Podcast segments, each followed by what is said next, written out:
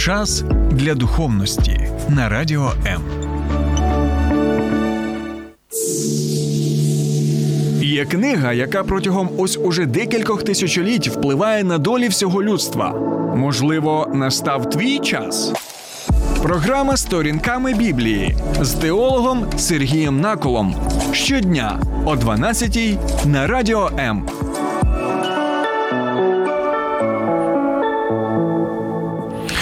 Вітаю, друзі! Ну що, сьогодні у нас е, доволі цікавий день, бо він традиційно в нашій країні присвячений кому? А саме пророку Іллі. І чому це доволі цікаво? Тому що я пам'ятаю з власного досвіду, так, от з дитинства, усе, що я на той час знав про Прока Ілю, бо в мене не було можливості читати Біблію, так як це зараз є в мене така можливість. І тому усе, що я особисто знав про Пророка Ілю, Особливо в серпні місяці, так, те, що моя бабуся казала наступне: що все Сергійку купатися вже в річці не можна, тому що Ілля він що зробив? Щось зробив, так, щось налив воду. так, Або ну, замінник зараз шукаю. Ілля надзюрив воду, так, тому не можна вже купатися. А ось, в принципі, це, це все, що я саме знав про пророка Ілю. І, до речі, ви можете зараз зателефонувати до нас е, в студію, так, е, або написати під моїм стримом на Фейсбуці, або також під. Наживо, так, нашою трансляцією на моєму Ютубу, Ютуб-каналі Сергій Накул, так, про ваш власний досвід і може якісь цікавинки от з вашого дитинства стосовно саме ось таких е, виразів, так, е, стосовно пророка Іллі. Бо, знаєте, ну, з одного боку. Це смішно, а з іншого боку, от так е, в нашому житті трапляється, що ми нібито щось чуємо про тих героїв так Біблії.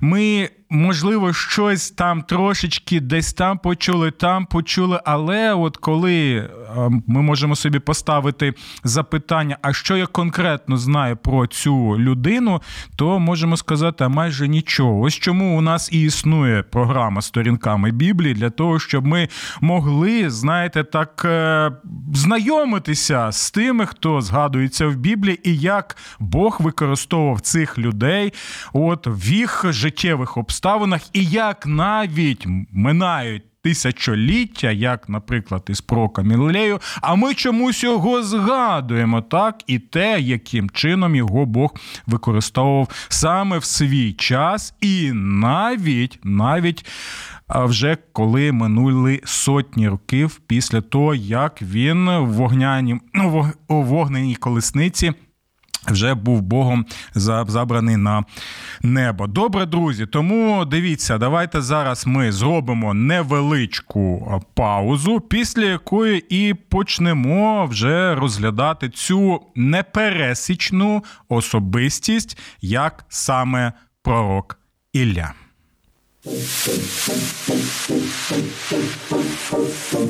Слухай радіо М на fm ем хвилях. Київ 89,4 FM, Івано-Франківськ 102 FM, Запоріжжя 88,8, Кременчук 97,9, Донецька область, Слов'янськ, Краматорськ 87,5, Покровськ 103,7, Гірник 105,5, Одеська область, Миколаївка 101,7 FM. Радіо М. Ми тут заради тебе. В темні часи, коли здається, що світла в кінці тунелю не видно, і нібито морок зла охопив усю землю, Бог наповнює силою і рішучістю не ідеальних, але цілісних і посвячених людей. Вони стають Божим вогнем в темряві зла і відступництва. І для одних це вогонь надії і впевненості, який зігріває з одного боку своїм теплом, а з іншого вказує правильний шлях людству, Божий шлях людству. А от для інших це полум'я справедливого Божого суду. Одним з цих вогнів і був саме пророк Ілля. І сьогодні, друзі, розповідь про нього. Ну що, сьогодні день пророка Іллі, який традиційно відзначається в нашій країні, і звичайно, що люди запитують, е, що можна робити, а що не можна робити в день пророка Іллі. Я, до речі, вже згадав з власного дитинства, з власного досвіду, те, що мене навчала моя бабуся. І, до речі, те, що навчала моя бабуся стосовно пророка Іллі, я так і не знайшов саме в першоджерелі, саме в Біблії. Так, і тому. Е, відповідаючи на запитання, що можна, що не можна робити в день Іллі, я скажу наступне: не можна в день пророка Іллі не читати Біблію, не читати саме перше джерело. А що можна робити в день пророка Іллі? Що що? Звичайно, взяти Біблію, які у нас, я впевнений, є на полицях в наших квартирах або в наших хатах, так? Відкрити і починати читати саме про про Кайлю. Я сподіваюся, що сьогоднішня наша програма вона стане таким. А, а, Поштовхом для того, щоб ми більше могли прочитати саме про цю особистість і як сам Бог діє в житті цієї непересічної людини, тому що сам наш Бог є доволі непересічним. Так? Тому, друзі, я закликаю усіх нас е, більш серйозно ставитися так до тих свят, які у нас відзначаються в нашій країні, і знову закликаю вас до інформаційної гігієни. Так, ми багато про це говоримо.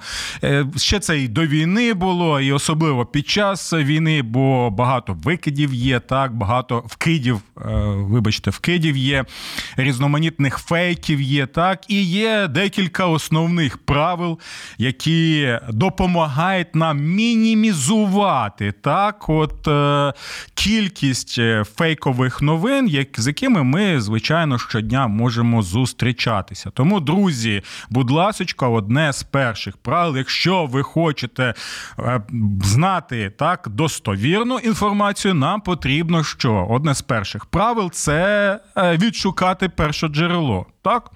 А це що означає?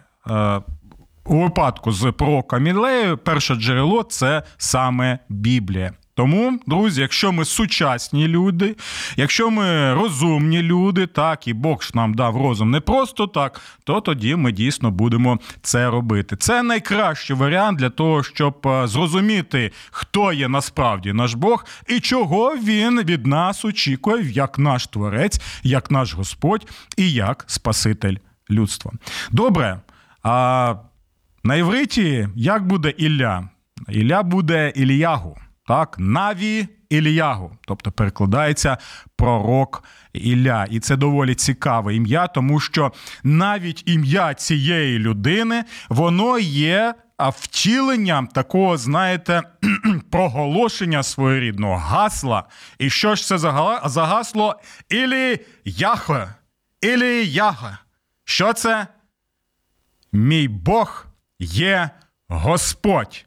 Тобто саме це ім'я Іліягу було таким, знаєте, своєрідним проголошенням Божої всемогутності і те, що Бог здатний так, в конкретний час, в конкретних обставинах показати, наскільки він може робити неймовірні речі, навіть тоді, коли ми можемо думати, що все зло перемогло, нічого праведник зробити не може. І взагалі таке відчуття, що я перебуваю в стані депресії, і що я залишився один, це все те, що було навіть в житті цієї людини. Іллі. Незважаючи на це, він залишався саме цим Божим вогнем. Так, для одних вогнем надії, впевненості, наснаги, мотивації, яка вказувала саме на Бога і Божий шлях. Для інших це було конкретне проголошення Божого справедливого святого суду. І все це ми бачимо саме в житті і служінні пророка Еліягу. І ще декілька слів е, перед тим, як ми будемо розглядати декілька е, випадків життя. Цієї людини, цього служителя Божого, нагадає, друзі, про те, що Наві в Біблії, тобто пророк, в першу чергу, бо в нас таке розуміння, я вже скільки з цим стикався, так уже протягом багатьох років, е, як серед людей, які позиціонують себе як християни, і серед людей, які позиціонують себе більше, знаєте, як е, люди, які далекі від церкви, так е, то таке сприйняття, що пророк це саме та людина, яка що робить, яка передбачає майбутнє. Так, в 90%, от коли я став це запитання, люди казали, а пророк, ну так, це той, хто передбачає майбутнє, Бог Бог йому щось відкриває, і він розповідає про майбутнє. Але це не так, друзі.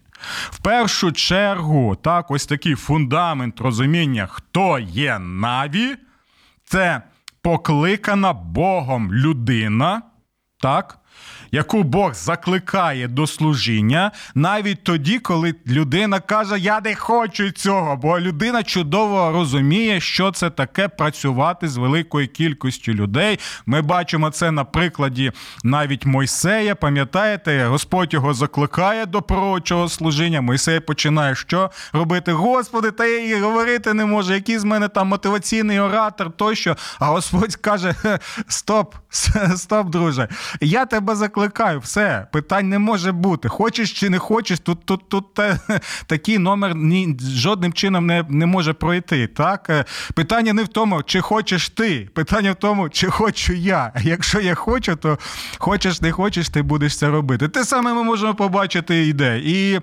е, коли Господь закликає пророка Єремію, так, пам'ятаєте, до його служіння пророчого, і взагалі ми знаємо, от коли читаємо книгу пророка Єремії, особливо ще й книгу плач Єремії, так, і в ретроспективі розглядаємо його життя, то можна.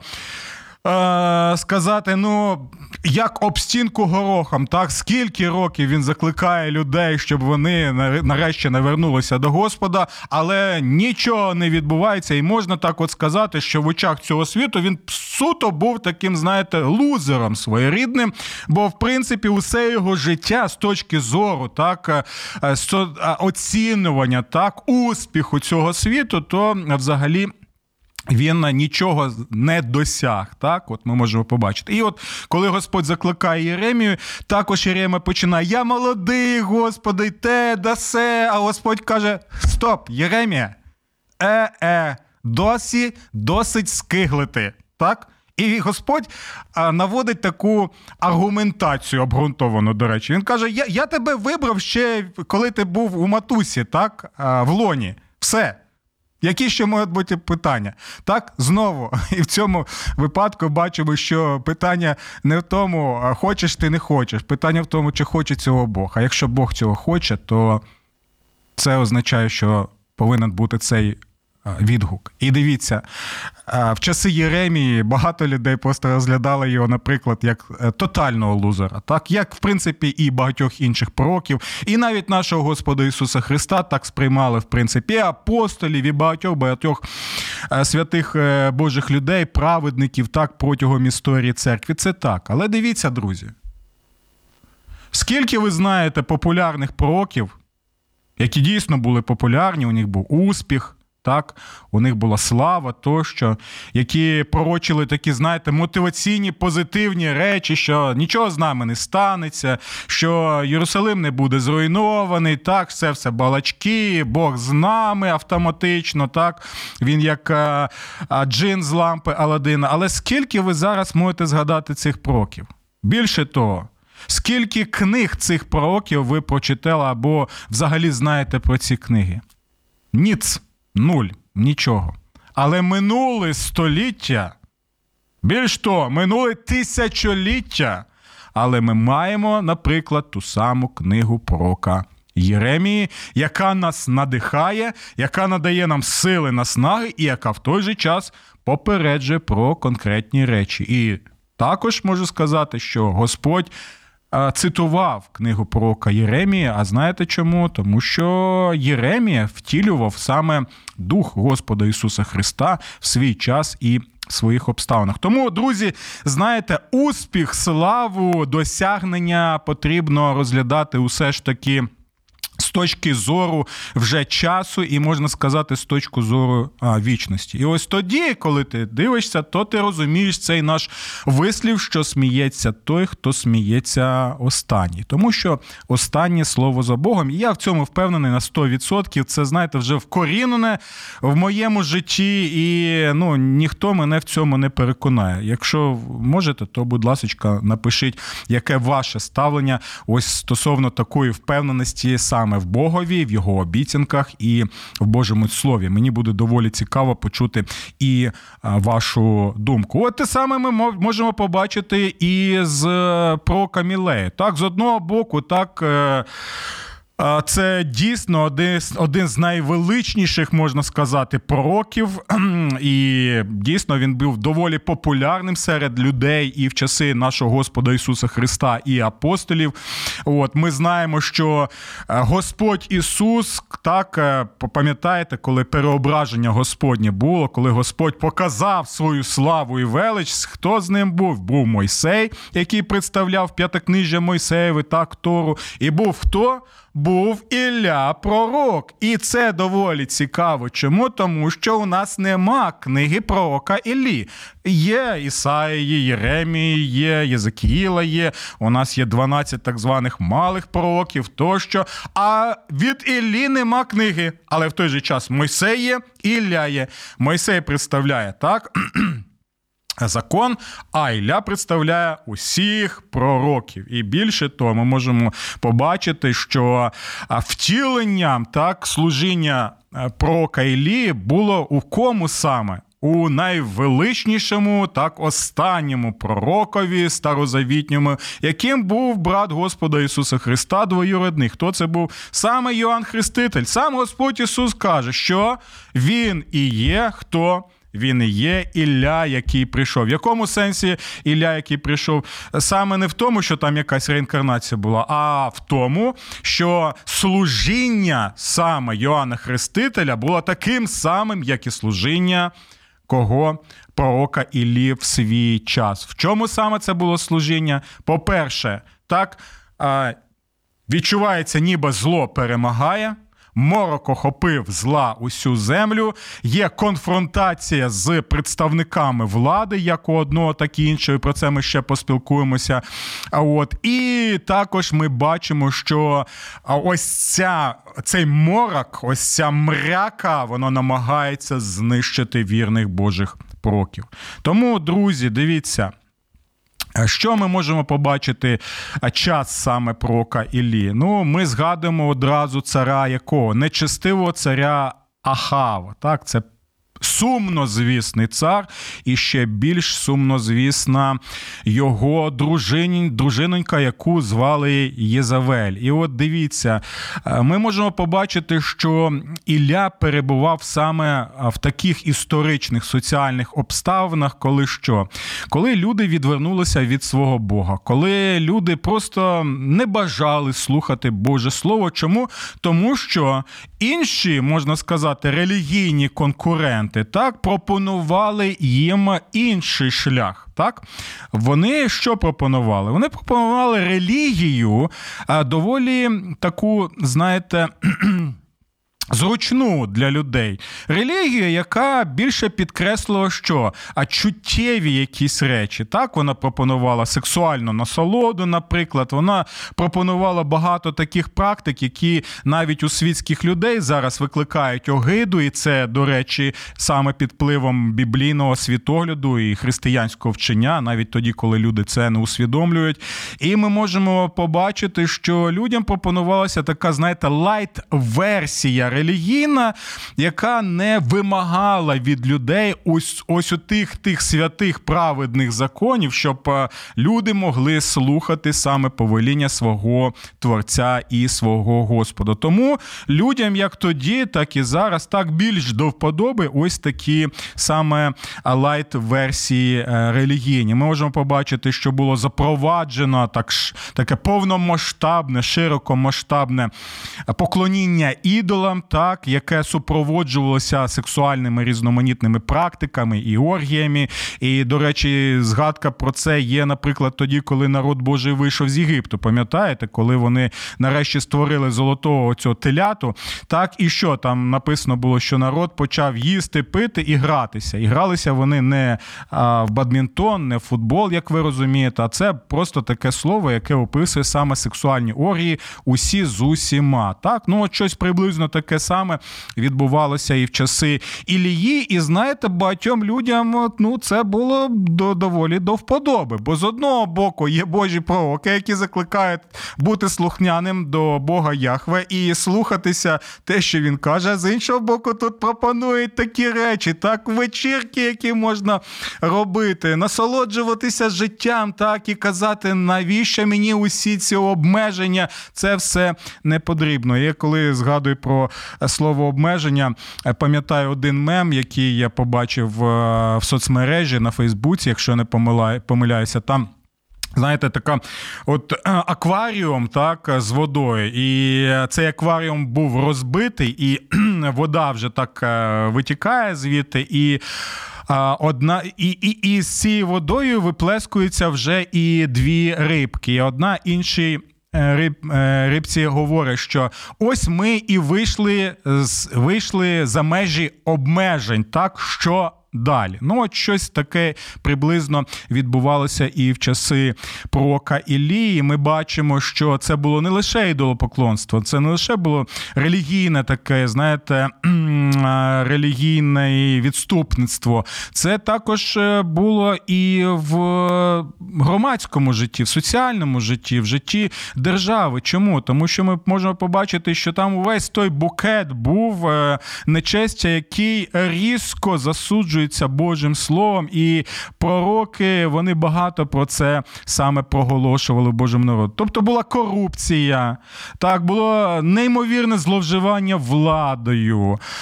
Далі ті, хто мали владу, вони що пригноблювали людей замість того, щоб е, захищати їх, підтримувати, стимулювати їх, тощо е, наставляти їх в Божому законі. І це було не лише представники влади, там цар, той самий Ахав Єзавелю. Це були також і ті, хто служили царю, ось той двір царський. Це були також і хто придворні пророки, і також священики. Ось ця вся братія, вони, як то кажуть, рука руку миє, у них там своє корито є. Вони з одного корита оце там жеруть, ото все, що їм надають е, ті, хто при владі знаходяться. І що вони розуміють, ну, в принципі, як зараз і в Російській Федерації, так що чому стільки там е, підтримують саме Путіна і його близьке оточення, от вся ця система. Тому що вони розуміють, прибери Путіна і компанію, і вся ця система розсиплеться і почнеться для них доволі цікаве життя з доволі негативними наслідками. То саме те відбувалося і за часів Ахава і Єзавель. От вони створили усю цю шайку лейку, як то можна сказати, так, які трималися один одного і розуміли, що ось та влада вона виключно тримається на чому? На пригнобленні ти репрес... це був там репресивний апарат, бо ніяк інакше. Бо якщо ти прибереш той репресивний апарат, то що а, люди доволі швидко приберуть тебе. Тому ти що робиш? А, ти їх репресуєш, ти знищуєш політичних опонентів, ти знищуєш тих, хто тобі не до вподоби, хто став на твоєму шляху.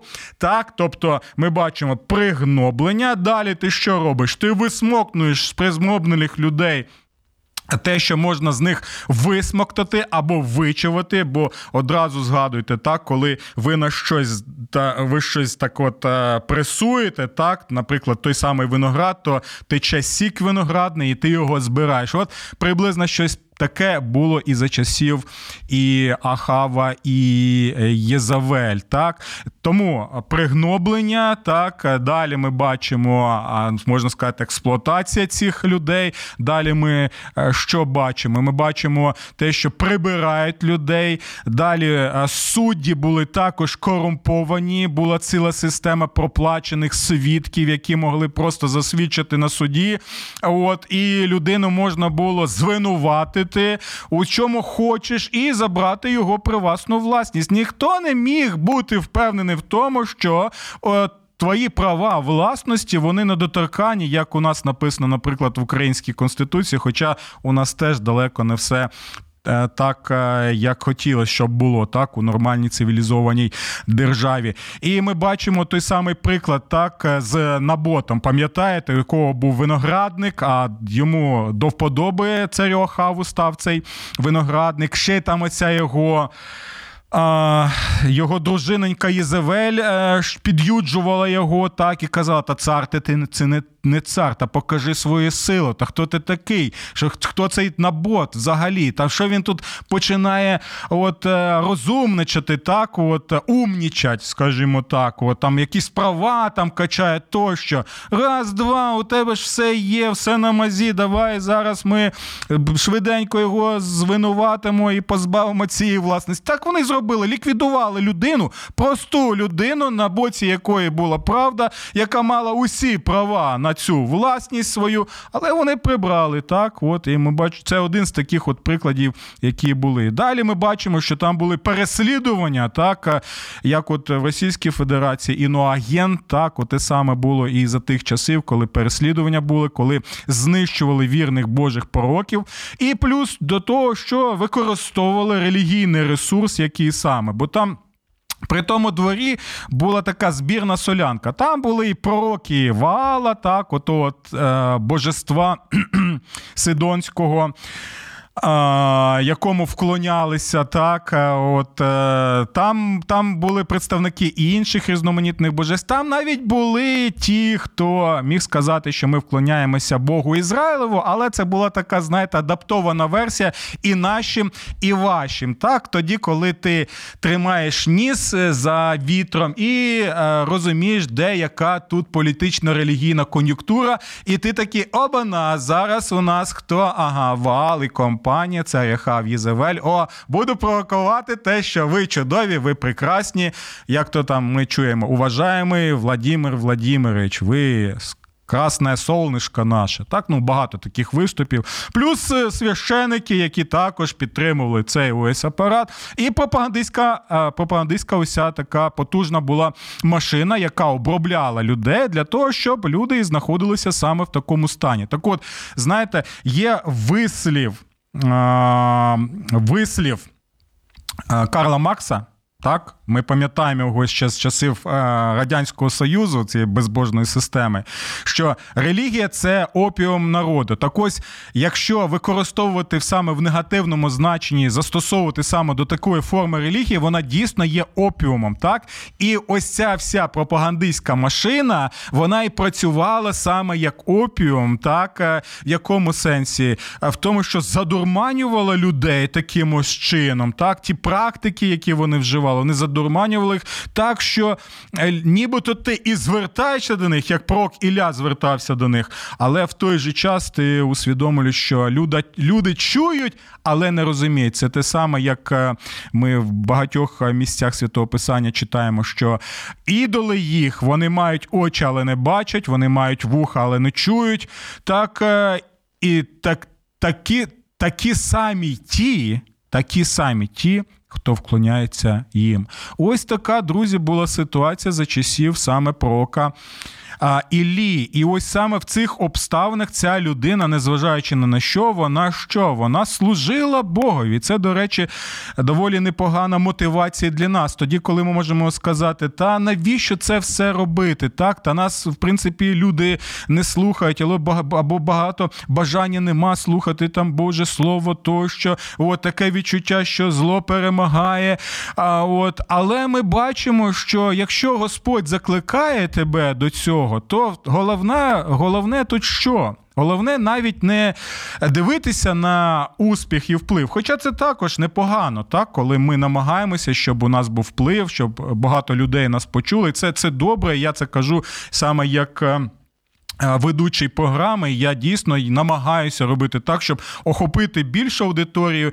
І в мене є такі амбіції. Я вважаю їх е, позитивними і закликаю і вас е, також репости робити цих відео, або також своїм друзям рекомендувати мою програму, підписуватися на мій канал тощо. Але в той же час, друзі, я хочу нагадати, от на прикладі Прока Іллі, що нашим головним головним моментом, так, коли ми палаємо для Бога і є світлом в темряві для Бога, є не так успіх і вплив.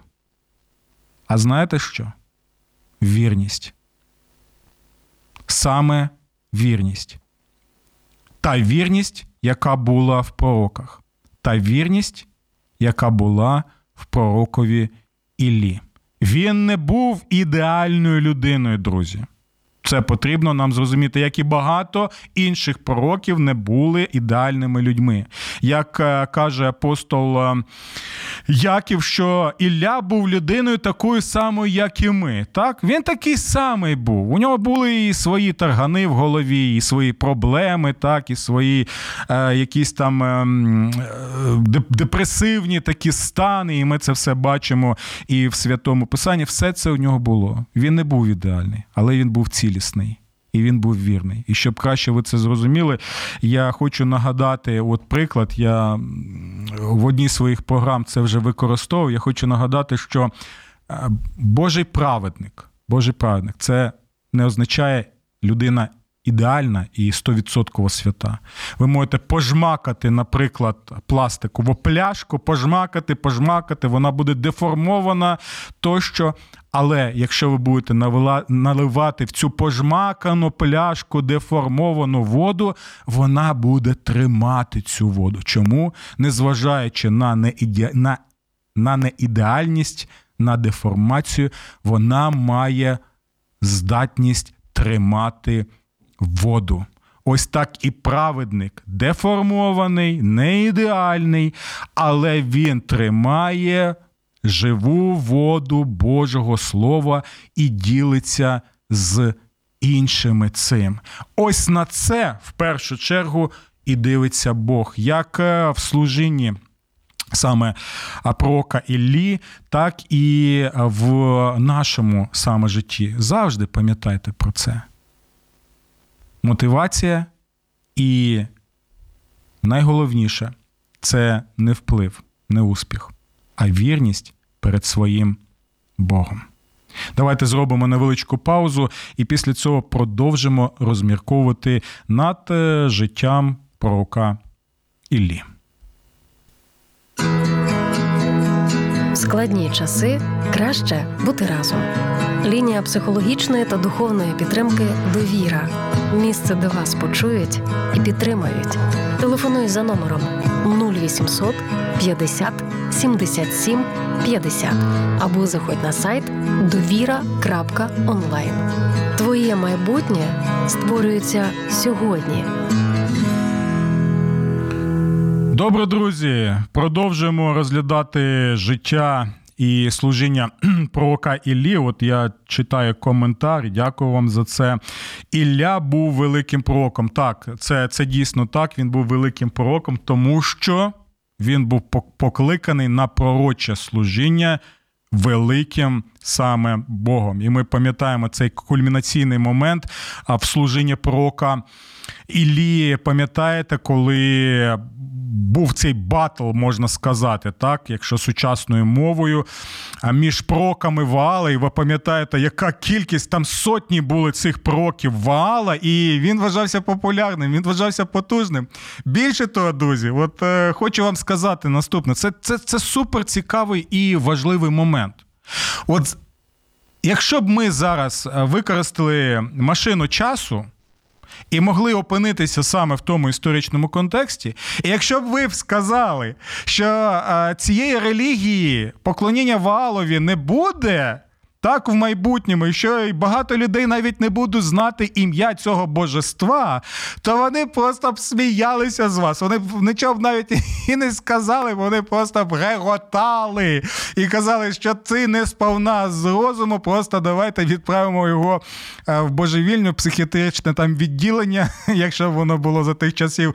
Це було просто смішно. Якщо б людина казала, цих про цих всіх божеств ніхто навіть згадувати не буде. А ось Бога Іллі будуть прославляти в усіх народах, в усіх племенах по усій земній кулі, так як це і відбувається посеред е, мільйонів, мільйонів і мільйонів людей. Я нагадую, що за статистикою це також доволі цікавий момент. Ще ніколи за всю історію існування свого християнство не було так поширене, як саме наприкінці 20-го і на початку 21 століття. Не забувайте про це, коли можливо в нашому життєвому контексті ми можемо дупати, що шеф все пропало. Ні, не пропало. Якщо Бог сказав, що він буде поширювати своє царство, незважаючи на сили темряви, незважаючи на пітьму, це так і буде. Бо гарантія це хрест Ісуса Христа. Чому? Тому що Слово Боже каже, що саме Христом. Так, Ісус Христос, Він що? Він розплющив голову Змії. Так, Змій, диявол, сатана ще е, чинить спротив е, поширенню Божого царства, але це, як каже. Апостол Йоанн в книзі об'явлення, що він е, в лютості великій, знаючи, що не так вже й багато часу йому залишилося. Він приречений, як були приречені ті самі війська нацистської Германії е, Німеччини, вибачте, в 45-му році, особливо коли це був вже травень місяць. Завжди і завжди про це пам'ятайте. Тут ще у нас є коментар. Ілля переміг пророків вала на горі, але невдовзі у нього була депресія, внутрішня боротьба, коли його хотіли вбити. Дякую, дякую, дякую. Ще отакий коментар. Як Ілля міг вирізати власноруч так багато проків е, вала. Ну як він це міг зробити? За допомогою меча, звичайно, так. Це когось можливо шокує, але ну, вибачте, були такі часи, так, і це було цілковито нормально і природньо саме так робити на той час. От Тому проблем в цьому не ви не бачу. Якщо ви бачите якусь проблему, щось вас турбує, ви можете також написати, зробити свій коментар. Стосовно перемоги над пророками Ваала на горі, це також доволі важливий момент. Чому? Тому що Ваал був богом саме чого? Бо дощу. Так, і звичайно, дощу не було, бо Бог сказав істинний Бог через Ілю, що не буде дощу, і не було дощу протягом декількох років. І це був такий, знаєте, показник підтвердження того, що чомусь Ваал там ну, нічого не може зробити. І Ілля навіть так е, глузує з цих пророків і каже: то де ж там ваш Ваал? Так, може він там заснув десь, так? Де деякі коментатори кажуть, що можливо навіть перекласна Може, він засидівся а, в туалеті, вибачте, так? Тобто така у нього була впевненість. Ось. Він був е, відповідальний за дощ, але ми бачимо, що як вони не біснувалися, як вони себе там не різали, як вони там не волали, як вони не входили в цей релігійний екстаз, тощо нічого не трапилося. І тут Ілля раз, два каже: давайте, обливайте водою, все це ще, ще, ще, не жалкуйте, все буде добре. І тоді що? Ми знаємо, що з неба сходить вогонь. І це був, знаєте, такий перформанс для усіх, для того, щоб люди нарешті могли усвідомити, хто є істинний Бог. І це важливий момент. Чому? Тому що те саме трапля... трапилося. А в чому? Хто зійшов з неба на землю? Так, наш Господь Ісус він також показував всі ці дива людям. Він підтверджував те, що він дійсно є Спасителем людства, той, що і що усякий, хто буде покладатися вірою, на нього тоді не загине. Але що ми бачимо? Чим більше він робив ось цих див.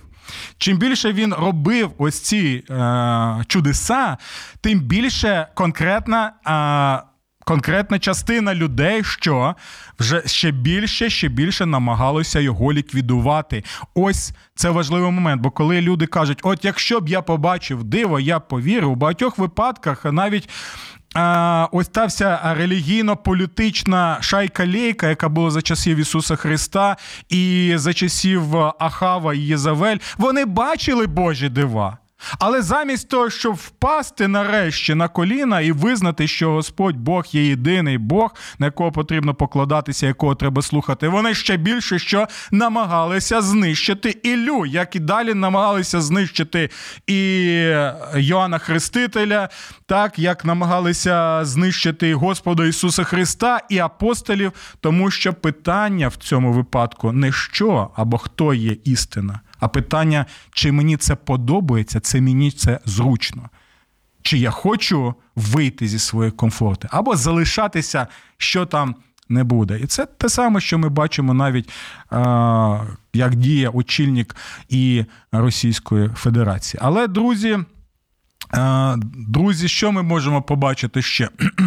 Ми можемо побачити, який кінець Ахава. Так, пам'ятаєте, що стріла однієї людини вона потрапила між е, між е, таким шовом, який був е, у його броніку, так, і він загинув, за, загинув, і це була доволі така смерть соромище. І ми знаємо, що трапилося з його дружиною Єзавелю, коли її скинули внаслідок заколоту, так, дворцо, е, е, в палаці переворот такий був.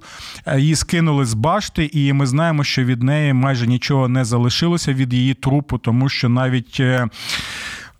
Песики просто-напросто її з'їли, і там навіть вилизали е, ті залишки крові, які від неї там.